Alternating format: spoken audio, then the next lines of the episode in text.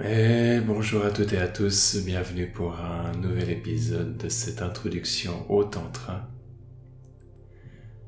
On va continuer aujourd'hui avec un nouveau poème qui s'appelle Offrande de l'expérience intime.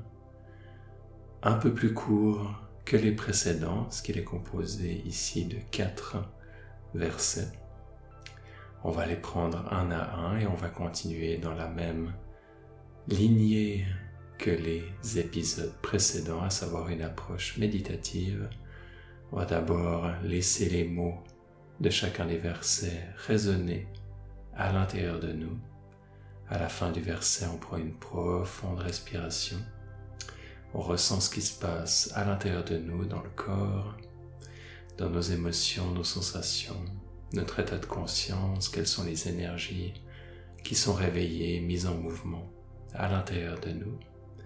Et ensuite, on s'engage dans une euh, relecture où j'ajoute éventuellement certains commentaires pour illustrer certains passages.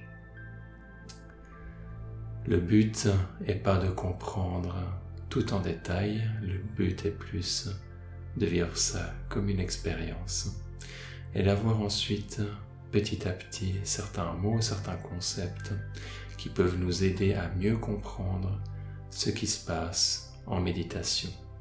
On parle de choses élevées, on parle de choses métaphysiques, on parle de choses spirituelles, on parle de la tradition tantrique et de comment est-ce qu'elle conçoit le monde.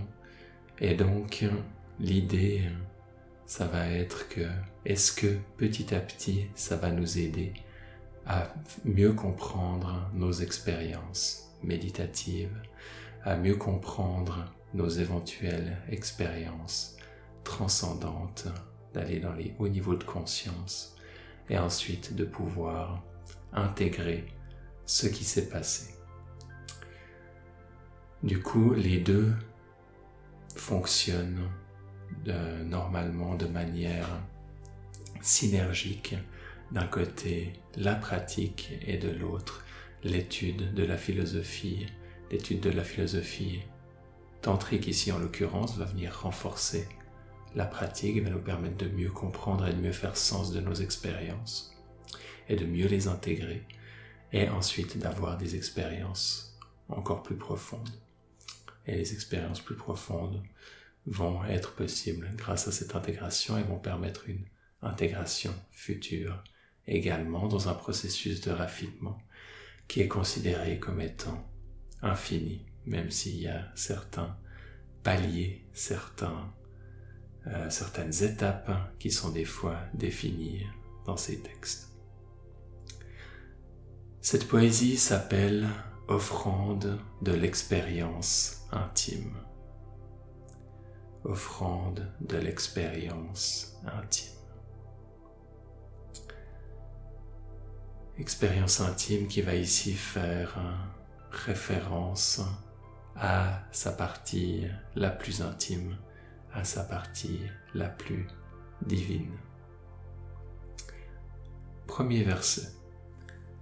Lorsqu'un yogin souffle et esprit dissous dans l'objet perçu intérieurement, regarde fixement, la pupille immobile, et bien que voyant le monde extérieur, ne le voit pas. Tel est en vérité le sceau de Shiva, produit par votre grâce, ô Maître. Ce domaine libre de vide et de non-vide, voilà la réalité shivaïte.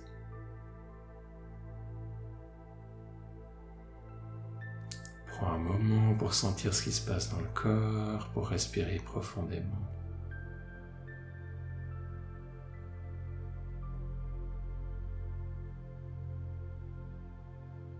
Et on reprend le texte ensemble. Lorsqu'un yogin, yogin va être le nom qui est donné à ceux qui pratiquent le yoga. Souvent, dans ces vieux textes, c'est un peu différent à l'heure d'aujourd'hui, mais souvent on a le yogin qui est celui qui pratique le yoga et le yogi qui est le maître de yoga, qui est celui qui est réalisé, qui est celui qui a quelque part déjà marché euh, tout le chemin, ou en tout cas une bonne partie du chemin. Aujourd'hui, le terme yogi est utilisé de manière plus, plus générale et en général pour les, euh, la, sa contrepartie féminine va être yogini. Lorsqu'un yogin souffle est esprit dissous dans l'objet perçu intérieurement. On a cette idée de dissolution qui va être euh, très courante dans le yoga, dans le tantra. Il y a toute euh, une forme de yoga qui est basée là-dessus qui s'appelle le laya yoga, le yoga de la dissolution. Cette idée de se dissoudre comme dans une expansion. La métaphore qui est des fois donnée, c'est comme si on verse du lait dans, dans de l'eau et qu'on a le nuage de lait qui se dissout dans l'eau. Un peu cette idée comme ça. On va dans cette expansion jusqu'à ce que cette expansion de conscience puisse arriver à nous faire rejoindre la conscience universelle et nous faire rejoindre cette expérience, ce niveau de conscience et notre nature profonde. Regarde fixement la pupille immobile et bien que voyant le monde extérieur ne le voit pas.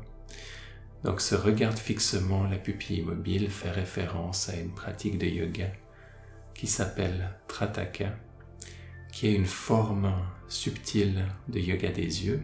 Par le yoga des yeux, on fait des mouvements dans tous les sens, une autre forme, où on va euh, pratiquer la fixation du regard euh, pour atteindre certains niveaux de conscience. Mais on peut aussi le voir, pas comme une pratique, mais comme un symptôme d'une personne qui médite avec les yeux ouverts et qui a les yeux et le regard qui est immobile. Regarde fixement la pupille immobile. Ce, sont, ce être des, des manières de décrire des hauts niveaux de conscience. Et bien que voyant le monde extérieur ne le voit pas, donc il a les yeux ouverts, il voit le monde extérieur, mais il ne le voit pas parce qu'il est absorbé dans l'infini. Telle est la vérité, telle est en vérité, pardon, tel est en vérité le sceau de Shiva.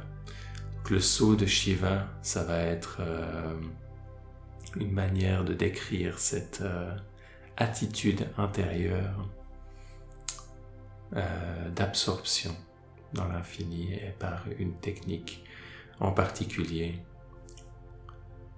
Tel est le sceau de Shiva produit par votre grâce, ô Maître.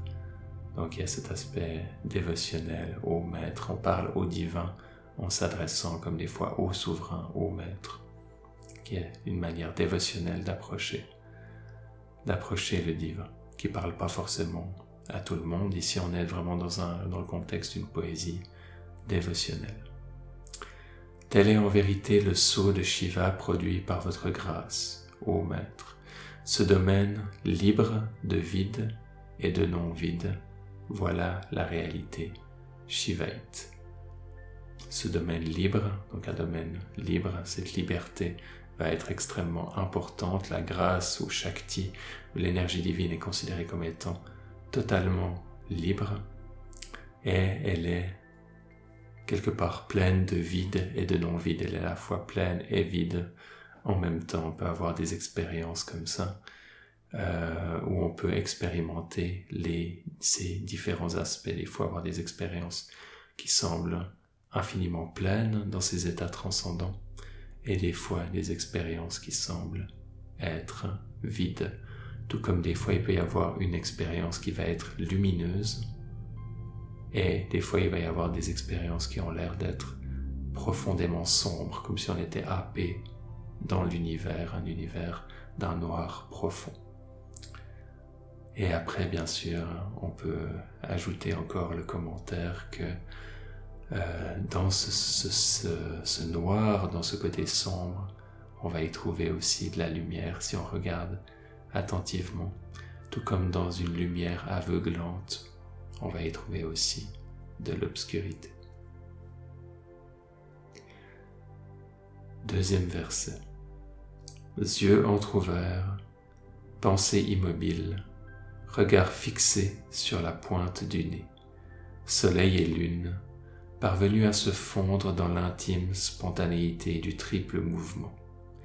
Il atteint la réalité, avec un R majuscule. Il atteint la réalité, ce domaine essentiellement lumineux, dépourvu de toute extériorité. Être unique, éminent, essence suprême, que dire ici de plus?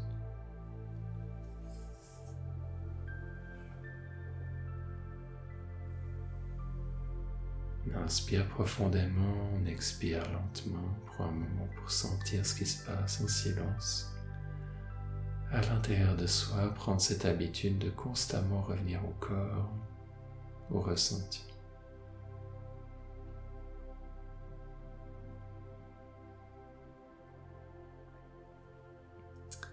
Et on reprend ensemble, yeux entrouverts. Donc on est toujours dans cette idée d'une personne qui médite avec les yeux légèrement ouverts. Pensée immobile, c'est-à-dire qu'il ne va pas y avoir de mouvement de pensée. Et quand il n'y a pas de mouvement de pensée, les pensées sont immobiles et on peut être absorbé au-delà des pensées. Ce qui bien sûr en méditation ne veut pas dire qu'on cherche d'une manière euh, avec notre détermination à mettre fin à nos pensées, qui est souvent une, une erreur de débutant. Mais ça va être la pratique elle-même qui va amener à cet état naturel. Regard fixé sur la pointe du nez. Donc là, ça peut faire référence à une pratique de yoga. On parlait avant de Trataka où on peut fixer son regard de différentes manières et une manière de le faire, c'est de le fixer sur la pointe du nez. Et ensuite on continue, soleil et lune, parvenus à se fondre dans l'intime spontanéité du triple mouvement. Soleil et lune vont être la manière souvent dans le yoga de représenter le yin et le yang, la dualité, des fois le masculin et le féminin, des fois l'actif et l'inactif. Et on peut y voir vraiment cette représentation de la dualité, du yin et du yang au niveau des énergies. Et quand on les évoque les deux, ça veut souvent faire référence, ou ça peut souvent faire référence à leur équilibre et le fait qu'on les transcende. Soleil et lune, parvenu à se fondre. Encore une fois, cette idée de dissolution, de fusion, de on fond. Parvenu à se fondre dans l'intime spontanéité du triple mouvement. Il atteint la réalité. Donc on atteint la réalité dans le sens on atteint la partie transcendante, la partie la plus intime. On est dans cette idée d'offrande de l'expérience intime ce domaine essentiellement lumineux, dépourvu de toute extériorité, donc il contient tout. On avait dit ça la dernière fois, on va dans ce monde non duel qui est au-delà de la dualité, mais qui l'inclut également. Et donc de cette manière-là, il est dépourvu de tout extérieur parce qu'il inclut tout. Tout y est intérieur, on pourrait dire comme ça même si bien sûr ce sont des métaphores. Être unique, éminent, essence suprême, que dire ici de plus Et ensuite, troisième verset. Alors toute parole sortie de sa bouche est formule surnaturelle.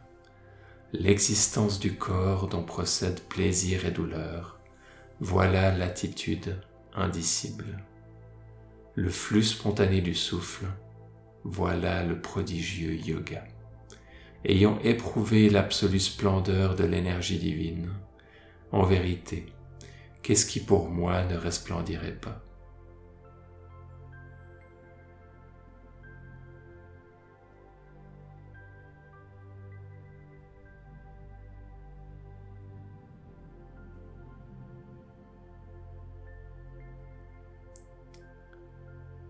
Et on reprend le texte. Alors toute parole sortie de sa bouche est formule surnaturelle. C'est quelque chose qu'on retrouve à exprimer de différentes manières à, à différents endroits.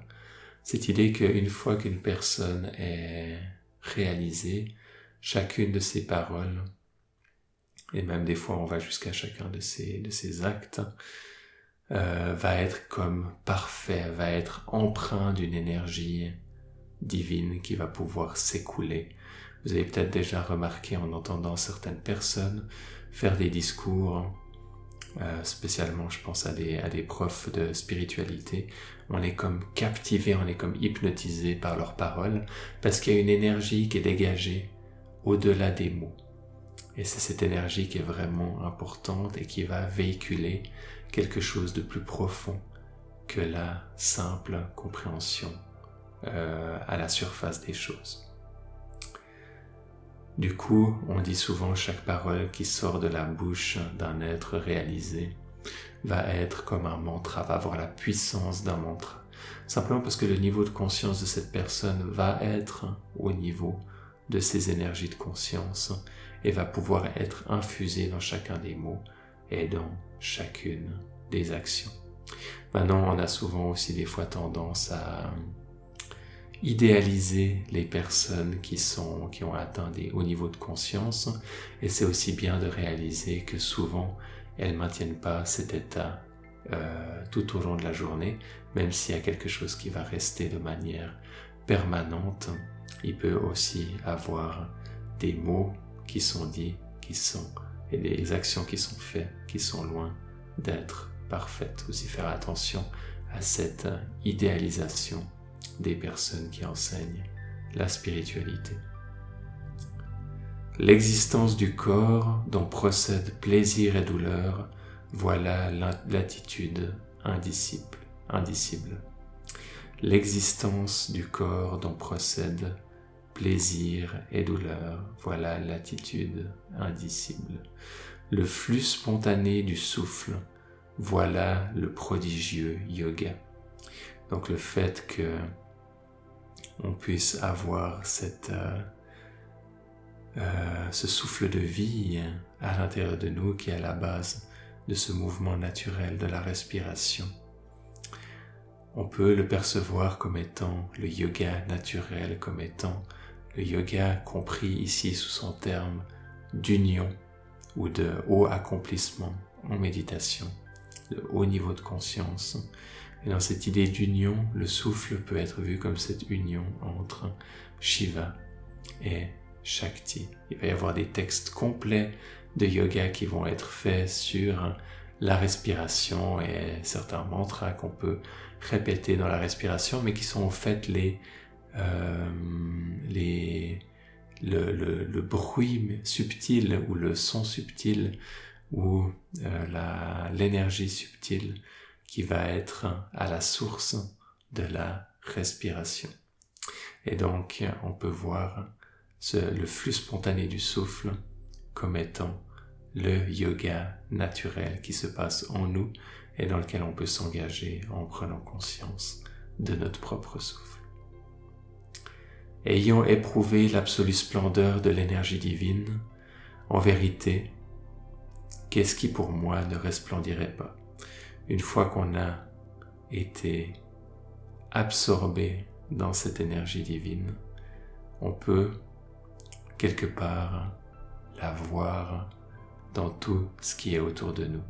Et ça, c'est une très belle manière de voir cet aspect non duel dans le tantra qui va non seulement reconnaître les expériences transcendantes et leurs valeurs, mais également le fait d'ensuite pouvoir ouvrir les yeux et voir la même chose en incluant la manifestation, pouvoir reconnaître son essence, pas seulement dans les aspects complètement transcendants, mais aussi dans la manifestation, dans ce qui est immanent, et de pouvoir atteindre finalement des états de réalisation qui vont pas simplement être euh, euh, juste limités quelque part à cet aspect, je suis capable de me retirer dans cette partie immobile de la conscience et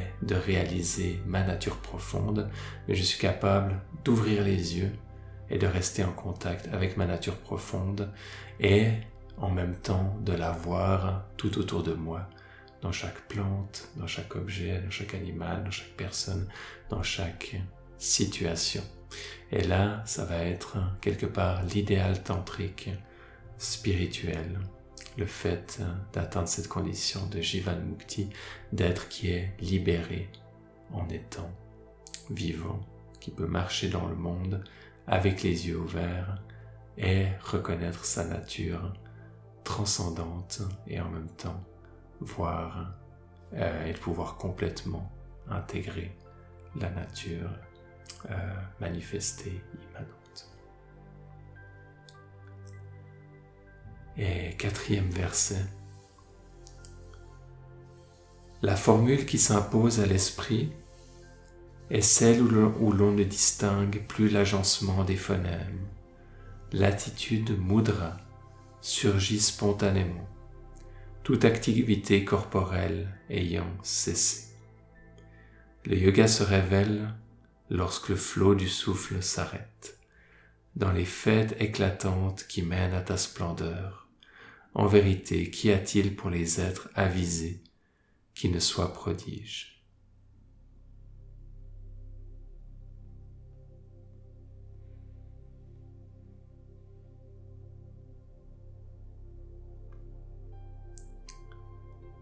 On reprend le texte. La formule qui s'impose à l'esprit est celle où l'on ne distingue plus l'agencement des phonèmes. L'attitude, entre parenthèses, mudra, mudra qui va être un nom, qui va des fois, ici qui est, la traduction, qui a été traduite par l'attitude, qui vont être les mudras quelque part internes, des fois c'est aussi traduit par geste, gestures, gestuelles, qui vont des fois être des mouvements physiques ou des fois des attitudes intérieures qui vont être prises et qui peuvent être prises en tant que technique, euh, technique de yoga. L'attitude mudra surgit spontanément, toute activité corporelle ayant cessé. Donc là, on parle vraiment d'une personne qui est figée dans un état d'absorption dans l'absolu. Le yoga se révèle lorsque le flot du souffle s'arrête. Donc, la personne est figée et ne respire plus. On parle ici d'un état qui est souvent appelé Nirvikalpa Samadhi, un état d'absorption complète dans l'absolu. Le corps devient immobile et la personne ne respire plus. Et certaines personnes peuvent rester absorbées dans cet état pendant des durées qui peuvent aller jusqu'à plusieurs heures dans cet état de Nirvikalpa Samadhi. Dans les fêtes éclatantes qui mènent à ta splendeur, en vérité, qu'y a-t-il pour les êtres avisés? Qui ne soit prodige. Et à ce moment-là, bien sûr, il va y avoir le ravissement d'absolument tout dans cet état d'absorption, dans ces hauts niveaux de conscience.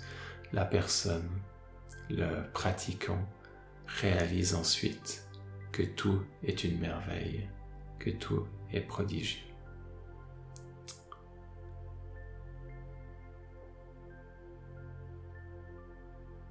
Et on a terminé avec euh, ce poème pour aujourd'hui, offrande de l'expérience intime en quatre versets. Je vous remercie pour votre présence, participation. Et je vous dis à bientôt pour la suite. Bye bye.